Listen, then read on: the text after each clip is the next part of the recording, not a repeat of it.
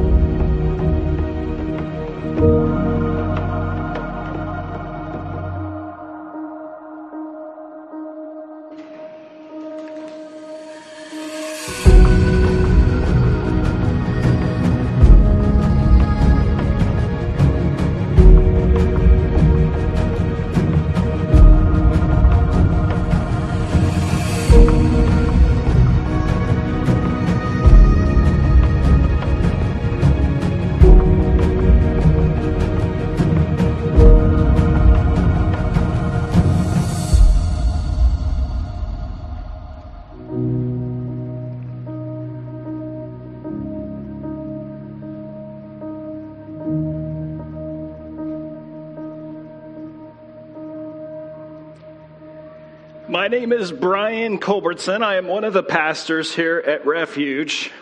The year was 2005. That year, my favorite TV show, Survivor, had just finished filming season number three. Anybody know where season three was? Africa. They actually were out in the Masai Mara Reserve. And I remember watching that going, I want to be there. That was like my favorite season. Even looking back, it's like my favorite season. And I wanted to go back. Now, I wasn't a Christian at the time, but I was attending a local church for about a year. And it just so happened that this church was planning a mission trip to guess where? Nairobi, Kenya. And they were going to end that trip with a visit to the Masai Mara Preserve. And so I'm like, man, this down my alley, but I don't know about all this Jesus stuff. They're like, hey, don't worry about it. It's not one of those, hey, do you know Jesus kind of mission trips. We're going to go build an orphanage for AIDS victims and their children from the pandemic. It's called Africa Hope, if you've heard of it before. I'm like, man, that sounds pretty cool. But I was still, I'm honest with the coordinators. I'm like, I'm not a Christian. They said, it's not a problem. We do have a few rules you're going to have to follow. You know, you got to quit all the cussing and everything that you do, but, but you're welcome to be a part of this adventure. So I'm like, sweet. I'm in. Now, if you know me, when I do something, I generally go all in. I don't halfway do a lot of anything. And so if I'm going to go on a Christian mission trip, I'm going to try to figure out all this Christian stuff. And so um, back then, anybody remember the iPod Nano? it was like the, there's no iPhones. I had one of those. You could put like three songs on it. I don't know. You could put a few songs on it. So I downloaded a bunch of Christian music. And I'm like, well, this isn't too bad. It sounds like U2 in the 80s, but it's, it's okay. We'll, we'll get with this. I went to Barnes and Noble. I'm like, I'm going to learn about these Christians. So I went to the Christian book aisle and I bought the two most popular books at the time. Uh, 2005, it was The Purpose Driven Life by Rick Warren. I read it. I'm like, eh, it just sounds like good life advice. I can get down with this. The other book was Your Best Life Now, written by Joel Osteen. Total trash. I could not get down with that even as a non Christian. I was a smoker at the time, and I'm not talking pulled pork, the other kind of smoking. And so I got a patch because I didn't want to offend anybody with my smoking. Karen went to the store and she bought me my very first non King James Version Bible. the NIV, and I'm like, you can actually understand some of the stuff in this thing. And so um, they had told us before this trip that every day they would start the morning with a time of meditation and reflection on the Word of God. Didn't know what that meant exactly, but I'm like, okay, I'm ready, I'm in. And so we got on our flight from Miami, we went to London, we get to Kenya. It's an all day ordeal. The next morning, they're like, we still got to do devotion. So they woke up early that next morning, it was time. And the leader stood in the front. He just kind of explained how these devotions would go. They said, for the next two weeks, um, we're going to be reading and discussing the book of Nehemiah. I thought I had heard of that before. He said, find a peaceful spot, just go read chapter one and then we're going to come back and we'll discuss it as a group. So, my first time cracking a Bible open in a decade was in the book of Nehemiah. Now, obviously, as I read this book, I realized they had chosen Nehemiah specifically for the trip because of the kind of work we were going to do. It was construction, it was literally rebuilding walls on this mission, Africa Hope Center. And so, of course, though, at the end of the time, um, we would come together and we'd begin talking about this. But also, as I read through this book of Nehemiah, I kind of picked up on another theme throughout the book, and that is the theme of prayer, both individual and communal prayer. And so we would get together on this reflection time, and at the end of the reflection time, we were supposed to pray. We would take a moment of silence to pray individually, and then somebody would stand up front. They volunteered, and they would out corporately. Now, it had been a long time since I had prayed. But I'm an all in kind of guy. I'm like, I'm here, I'm doing this mission trip thing, I'm with these Christians. And so I silently prayed along. I spoke to God. It was a two week trip. We repeated that process every single day. We would get up early, go find a peaceful spot, and read a chapter of this book, Nehemiah. My favorite spot, I got a picture of it here. These hippos, if you see, literally, I took that, not on my phone, you had to have a real camera to take this picture. Took a picture. I'm doing my little morning devotions, reading Nehemiah, and these hippos just start popping up in the river. It's an amazing, peaceful experience. So I have my peaceful time. Then we go back to the room to begin discussing the things that we learned. If you can see, I look really thrilled uh, to be there in that picture.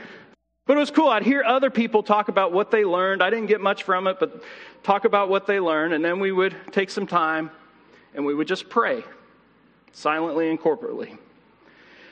I have to tell you, it's amazing at what God can do when you get away from the noise, you calm your mind, you read the word, you discuss it with other believers, and then you pray.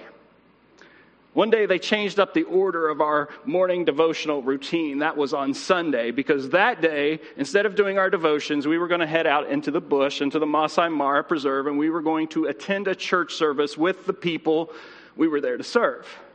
And it had a profound impact on me, being in that church and watching them worship and the lives that they led. And so instead of our morning devotional time, they moved our time together to the evening. And they added some songs like we just did, and we sang some songs. We took this meal called communion. There was still teaching, there was still discussion. And the end of that service, we prayed, but he said, This time, I want you to pray a specific prayer. I want you to pray of letting go of the stuff in our lives that didn't honor God. And I prayed that prayer, and that's where I let go of my unbelief. And so, again, I say it's amazing at what God can do when we get away from the noise, we calm our minds, we read the word, we discuss it, and then we pray. And so I'm excited to see what happens in this time tonight as we do those things. Now, I've read Nehemiah since then a handful of times, but as Nicole mentioned, I never preached it. I've never taught this book. I'd heard it preached a handful of times, but it always seemed to have an agenda associated with it. Our church needs to build a new discipleship wing, whatever the heck that means. Or they would use it to manipulate people to give money, very prosperity gospel driven. But I've spent the last three weeks reading this book. I listened to Nicole preach the last two weeks out of and just like it did the very first time, this book yet again has had a transformative power on my life. It's motivated me as a leader. It's reminded me of my special positions as a parent, as a boss, as a child of God. It's reignited my passion for this church and my service to it. And most of all, I've seen that uniting thread that ties it all together, that incredible power of prayer. And so we're going to get into this story and we're going to look at all the prayers in the book of Nehemiah. But before we get there, If you're new to church, or maybe if you've forgotten, I just want to do a quick historical catch up to where we are in the Bible. The Old Testament is one long story of human brokenness. That's what the Old Testament is inability to get along. We go to war. We fall short of even our own ideas of goodness, let alone God's perfect design of goodness. The Old Testament is also a story that leads us to God's plan to fix all of that. And so God chooses a group of people from whom Jesus, the Savior, will come. And the descendants of these special people find themselves enslaved in Egypt. But if you read that story, it says, But they prayed. They prayed for deliverance, and God hears their prayers. He sends a man named Moses, Lotus? Moses, Lotus would have been good too. Right place at the right time, and Moses, as you know, leads them out of bondage. There's miracles, there's parting of the Red Sea, and so they leave Egypt and they embark on this long journey of wandering around through the wilderness. And they're in the wilderness, they're hungry and they're frustrated and they're lost, but again, they prayed. God answers their prayer. He provides manna, sustenance, He provides the law for guidance. But they do wander around for 40 years, but at just the right time, God raises up yet another leader. His name is Joshua, who reminds the people, you need to be praying. They begin to win their battles. Finally, they make their way into the promised land. And there, these people would face opposition. But then they would pray, and God would deliver them. Then they would forget about prayer, and then they'd become disobedient, and then things would go badly, and someone would remind them, We ought to be praying. Then they receive deliverance, and the recycle would repeat over and over and eventually they begin to pray, though, for unity. And God delivers them a united kingdom, united under King David and Solomon. And if you know, this is the heyday of Jewish peace and prosperity. The borders of the kingdom are expanded, Jerusalem is established as the capital city, and the temple, God's dwelling place, is built. But remember the theme of the Old Testament humanity despite our divine potential, has a boundless capacity to screw things up. And so again, things begin to fall apart. The kingdom becomes divided. There's now a northern kingdom and a southern kingdom. And this internal division within the kingdom ultimately results in the fall of both kingdoms. And so now God's people are once again exiled from their promised land. Jerusalem, their city, is destroyed. Their temple is destroyed. In a history full of dark periods for the Jewish people, this is now the darkest. But they prayed. They prayed for forgiveness. They prayed for repentance. They prayed for guidance. You can read those prayers if you go to the Psalms and Lamentations. And as they pray, a new era begins. The exiles are allowed to return home to Jerusalem. God again raises up another leader, Ezra. He's a priest and a scribe and he is a beacon for prayer.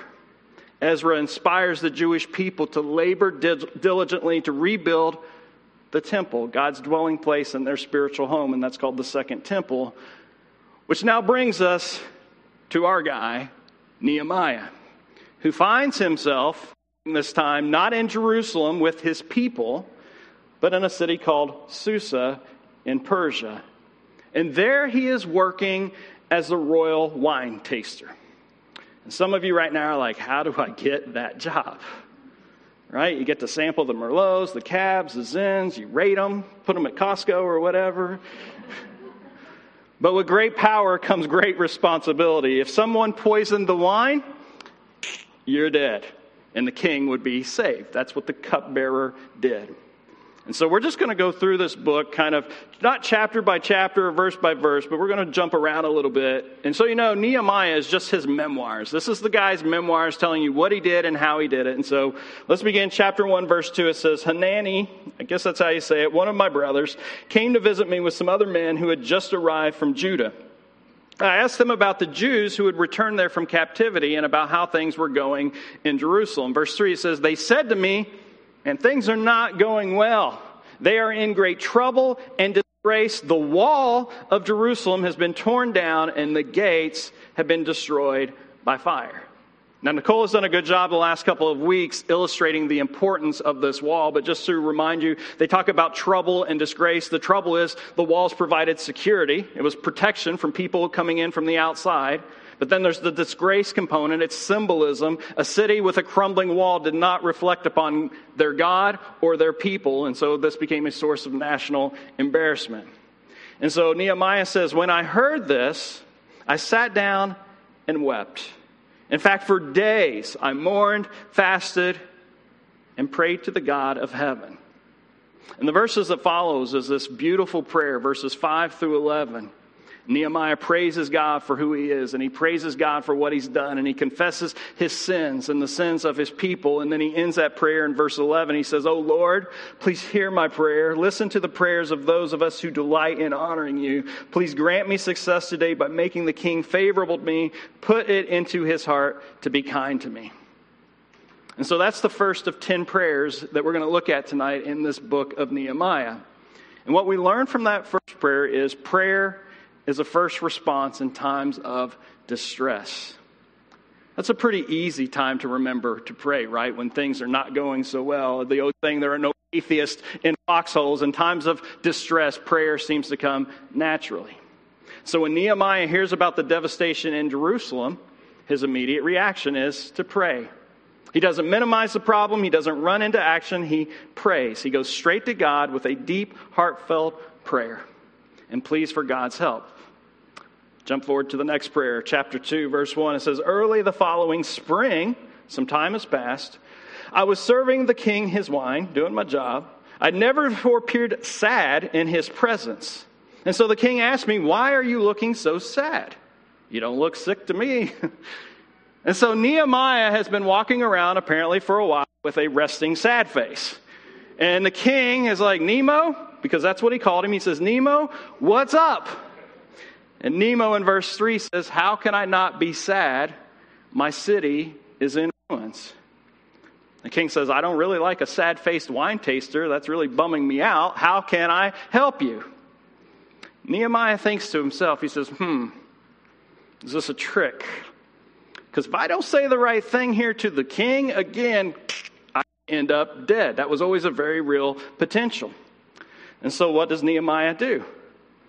Talking about prayer here. So he prays. He says in verse 2 With a prayer to the God of heaven, I replied, If it please the king, and if you are pleased with me, your servant, send me to Judah to rebuild the city where my ancestors are buried.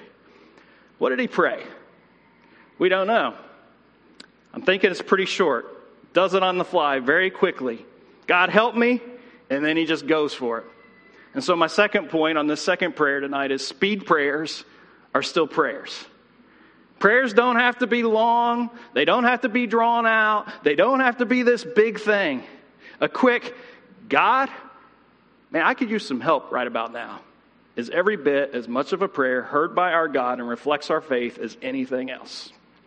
Let's keep moving. The king grants Nehemiah's request and he makes his way to Jerusalem. And so now he's back with his people in his home city. Verse 13 it says, After dark, I went through the valley gate past the jackal's well, and over the dung gate, they need some help with these names, to inspect the broken walls and burned gates. And so Nehemiah assesses the situation. There are broken walls, there are burned gates, the city is a mess, but he is a great leader and he is a gifted communicator. And so he's able to rally the troops and they begin rebuilding the walls. And as if on cue, as they begin to rebuild, the attacks begin chapter 2, verse 19. It says, But when Silly Sillybaw, Tapioca, and Gumby heard of our plan, I don't even try to pronounce these names. They mocked and ridiculed us. And so the attacks have begun. I dare you to try something truly great and not be at the butt end of some ridicule and mocking. In fact, verbal attacks are generally a sign that you are moving in the right direction. Nehemiah and his partners, they keep their heads down. They keep on working with the ministry that God has given them. And the story goes they rebuilt the sheep gate and the fish gate and the old city gate. Again, they need help with these names. The families pitch in by section. One family pours a footer, and another puts up the tie beams. Another comes in and puts on the finishing touches. And so they're rebuilding the wall. And by the time we get to chapter four, though, these enemies are moving from mocking and they're starting to get a little more aggressive because they are seeing too much success by these misfits. And so they say in chapter 4, verse 2, what does this bunch of poor, feeble Jews think they're doing? Do they think they can build the wall in a single day? Do they actually think they can make something from a rubbish heap? That stone wall would collapse if even a fox walked along the top of it. What's that feel like? To be doing the best you can with what you have on mission for God, to only be ridiculed and attacked. What do you do? What did Nehemiah do? Well, we know. Verse 4 it says, Then I prayed. Hear us, O God, for we are being mocked. May their scoffing fall back on their heads, and may they themselves become captives in a foreign land. Do not ignore their guilt. Do not blot out their sins, for they have provoked you to anger here in front of the builders. Third prayer is a prayer for justice. Now, Nehemiah's views on justice might be a little bit skewed, at least for those of us on this side of Jesus where we're supposed to love our enemies. But he never takes out those actions himself upon his enemies. Instead, he hands the justice over to God in prayer. And so when you feel hurt, when you feel attacked, when you feel mocked, when you feel belittled, don't implement street justice. Just take it to God. God, I want you to punch that person in the throat. Yet not my will, but your will be done. the story continues. Half the wall is now rebuilt. It's something to celebrate. It's not done, but they are making progress. But here come the enemies back. This time, though, it's more than words. Verse 8, it says, They all made plans to come and fight against Jerusalem and throw us into confusion. But we prayed to our God and guarded the city day and night to protect ourselves. And so, point number four is prayer doesn't cancel out action, it's a complement to action. Prayer and action are not mutually exclusive. Prayer connects us to the will and to the power of God, but it does not absolve us from our own responsibility to take action for the very thing that we are praying for. And so, chapter 5, the attacks from without have been coming in, but now the attacks are going to come from the inside. They begin to have conflict over food or conflict over who has the wealth or I was here first, so I deserve that. They don't deserve it.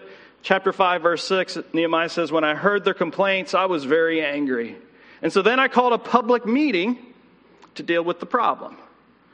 When people are in conflict with each other, what is the best thing to do? I will tell you, it is to get them into the same room. To stop the cycle of miscommunication and gossip and narrative writing, and hopefully bring them together and find a common ground. Nehemiah is a good leader. But he's been dealing with all of these problems the internal problems, the external problems, and it's starting to take a toll. Furthermore, Nehemiah tells us, by the way, I'm doing all this work here in Jerusalem pro bono. I'm not getting paid for this. I don't take any land. I don't take any payment of any. In fact, just the opposite. I've been using my own money to help pay for this project and to feed the poor and to cover the costs and to pay the leaders. And I've been doing that, God, because I love you and I love your people. But it's taking a toll. And so, what does he do? All together now, he prays says, Remember, O God, all that I have done for these people, and bless me for it. And that one has been twisted and bent by those prosperity, Joel Osteen kind of guys, but it's a prayer a blessing. And it may seem presumptuous and self centered, but it's entirely appropriate to pray to God to bless my life God is a father. We are his children. Parents love blessing their children. And so if we pray for a blessing with the right intent, that can be a humble expression of our trust in God and his promises. God, I took a risk this month. I'm not ready to give 10% to my church, but I took a first step. God, I trust your promise to bless those who are generous. So, God bless me. God, talking to that person is so outside my comfort zone. But I went even further, God. I invited them to dinner. So, God, please bless me and our time together tonight. God, I know what I'm about to eat is high in cholesterol and loaded in trans fat, but God, please bless this food to strengthen and nourish my body. Chapter 6 The attacks keep coming. It says in verse 9, they were trying to intimidate us, imagining that they could discourage us and stop the work. So I continued the work with even greater determination, but I prayed, Oh God, strengthen my hands. Number six, we pray for strength. It's interesting. Nehemiah doesn't ask for these threats to be removed, he asks for strength to face the threats. And that's a profound shift in perspective. Rather than praying for our problems to go away, we pray for the physical, emotional, and spiritual strength to navigate the problem. Nehemiah continues to be a target, outside, inside, but he recognizes the traps for what they are. And that brings us to our next prayer. Verse 14, he says, Remember, O God, all the evil things that Gumby and Silly Ball have done. And remember Noadiah the prophet and all the prophets like her who have tried to intimidate us.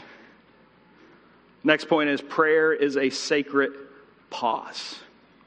And so follow me here on this one. It's going to take me a little bit to get it to it. But asking God to remember those people who have tried to hurt us, Nehemiah is also remembering how God provided him the strength to overcome those attacks. And so we stop, we pause, we pray, and we reflect back on the hard stuff we've gone through, and that can be a sacred pause, a time in which God can speak to us and give us clarity over those situations. That's why I always say silence and listening is just as important in your prayer time as the words that you actually speak. Now the wall is complete. Took 52 days, which I think is, I don't know what this wall looked like, but that's super impressive. I don't do much anything in 52 days. There's been enemies and naysayers and internal problems and leadership questions, but by the grace of God, they have fulfilled this mission of rebuilding the city walls. And so now there's some sense of normalcy. The families start to return, they start to rebuild life in the city. They start hiring all kinds of people. If you read it, there's singers and gatekeepers and Levites and census workers. Unemployment's all time low. They have a big worship service. It's led by a great band called Better Than Ezra. Like two of you from the 90s got that one, nobody else did. See? Thanks, Mary chapter 9, verse 5, it says, Then the leaders of the Levites called out to the people, Stand up and praise the Lord your God, for he lives from everlasting to everlasting. Then they prayed. Plural. Praying is an act of corporate worship. Prayers shouldn't always be a solo event. Sometimes we need to unite with other believers and raise up our voices together in prayer. It fosters unity, it strengthens our bonds with each other, it aligns our shared beliefs, and most importantly, when we gather together in prayer, we are collectively expressing our devotion and reverence for God. All right, we're in the home stretch. Three more prayers. Chapter 13. Fast forward. Nehemiah still has his day job. Like all while all this is happening, he's still the king's cupbearer. And so he's been straddling life, kind of running back and forth, part time in Jerusalem, part time in his day job ministry or work for the king. And since he's unable to be in Jerusalem full time, he appoints leaders. And after he appoints these leaders, he prays. In verse 14, he says, Remember this good deed, O my God, and do not tell or do not forget all that I have faithfully done for the temple of my God and its services. And again, this is another sacred prayer or pause for blessing. Problems arise as we go through this chapter, and now he begins to work with the leaders on solutions to the problem. As they come up with them, verse 22, he says, Remember this good deed also, O my God. Have compassion on me according to your great and unfailing love. And as we continue through this chapter, Nehemiah actually has to kick some people out of the city for breaking some of the city rules. And so it says in verse 25, I love it. So I confronted them and I called down curses on them and I beat some of them and I pulled out their hair and I made them swear in the name of God that they would not let their children intermarry with the pagan people of the land. Nehemiah is not perfect, but he prays. Verse 29 says, Remember them Oh my God, for they have defiled the priesthood and the solemn vows of the priests and Levites. So he ties it back. And then fittingly, the book of Nehemiah ends in verse 30 with one last prayer Remember this in my favor, oh my God. And so prayers 9 and 10 and 13 and 20 There's a lot of them in this book. The point I want to make with those is just the number of prayers. The Bible says we're supposed to pray without ceasing. How many times, I'll ask you if you've read the story, did Nehemiah pray before a meal in this story? Zilch. How many times did he lay in bed on his pillow, look up to God, pray for a while, and fall asleep in the middle of the prayer? Zero. Meals, bedtime, church, we associate these things with a designated time of prayer. And while those moments, I don't want to discount those, they can be valuable. Nehemiah's conversations with God transcended routine and became essential to his life as air and water for survival. It's amazing at what God can do when we get away from the noise, we calm our minds, we read our word, his word, we discuss it, and then we pray. So we've covered most of those. I want to close tonight, though, with a time of worship. I'm not going to invite the band up like I normally do because we're going to worship tonight like the people in Jerusalem by lifting up our prayers to God together as a church. So get comfortable where you're at. You can sit in the chair, you can kneel in the chair if you like. I just ask you to close your eyes, and I'm going to lead us through a time of prayer together as a church. In this story, Nehemiah confessed both his sins and the sins of his people. And so take a moment now to confess before God. You can do this silently or quietly under your breath. I'll give you a minute.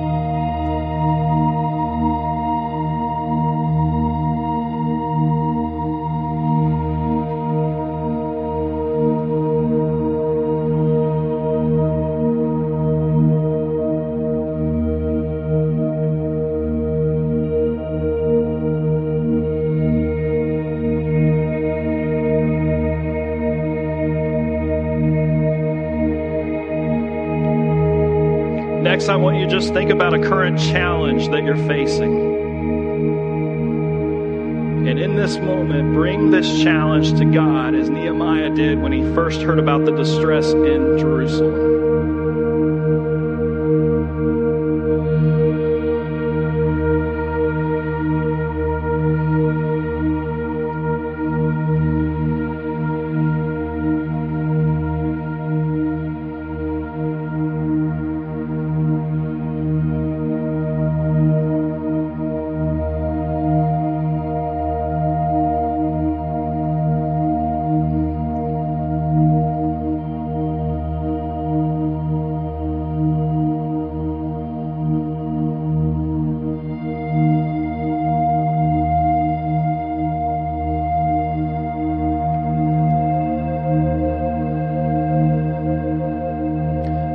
You to think of maybe a situation that cries out for justice. Whether that's something in the world as a whole, something that you've seen in your life this past week, or maybe you've been hurt and you want justice in that situation. And so hold it in prayer and entrust it to God's righteous judgment as you hand it over to Him in this moment.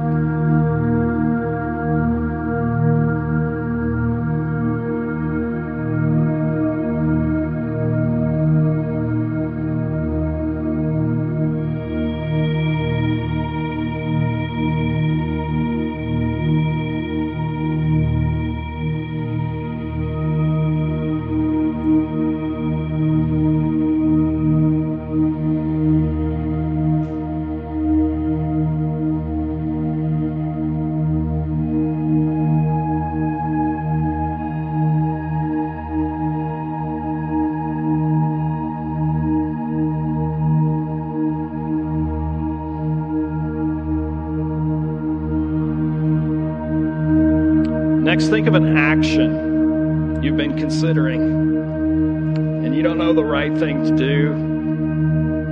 Just in this time, ask God for wisdom to act wisely and faithfully.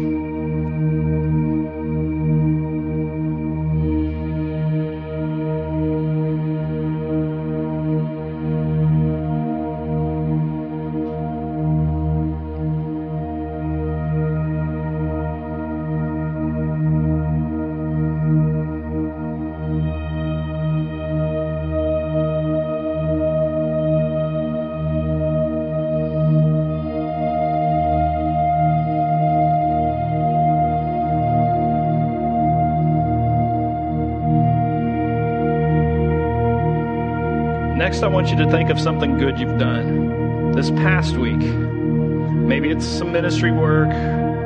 Maybe it was not making that post you wanted to make on Facebook. I don't know. Something good you've done this past week. And just lay that before God and say, God, I did something good. I pray for you to bless me.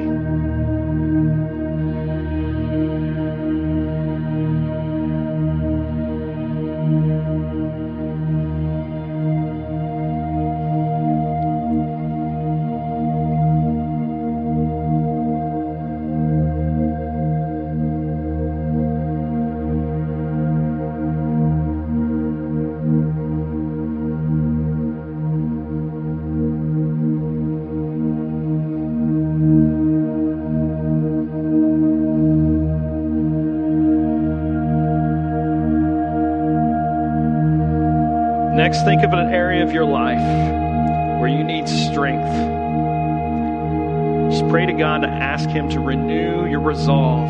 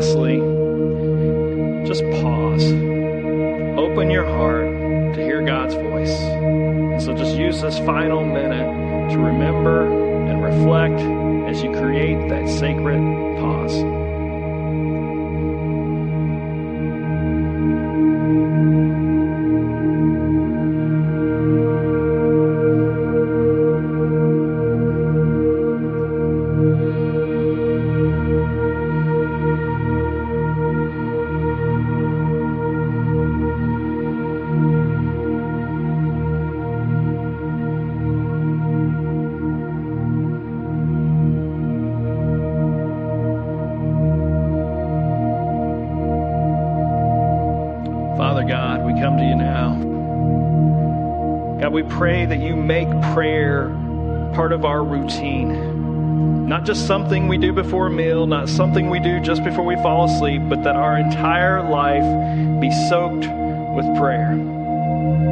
Lord, as we leave this place tonight, help us internalize these lessons that we found in Nehemiah's prayers. May our first response to distress be prayer. May we trust your justice May you guide our actions, pour out your blessings, give us strength, and may we find time for those sacred pauses amidst our busy lives. God, we thank you for this precious gift given only to us by your Son, who is the ultimate example of prayer and action. And so it's in his name we pray tonight. And all God's people said,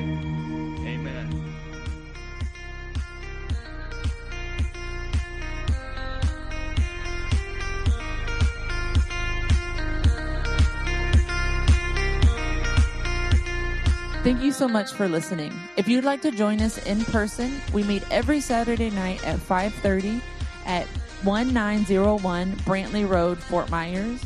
You can catch all of our live stream on Facebook or YouTube at Refuge Church Fort Myers, and we're also on Instagram at refuge.church. Thank you so much for listening. We'll see you next week.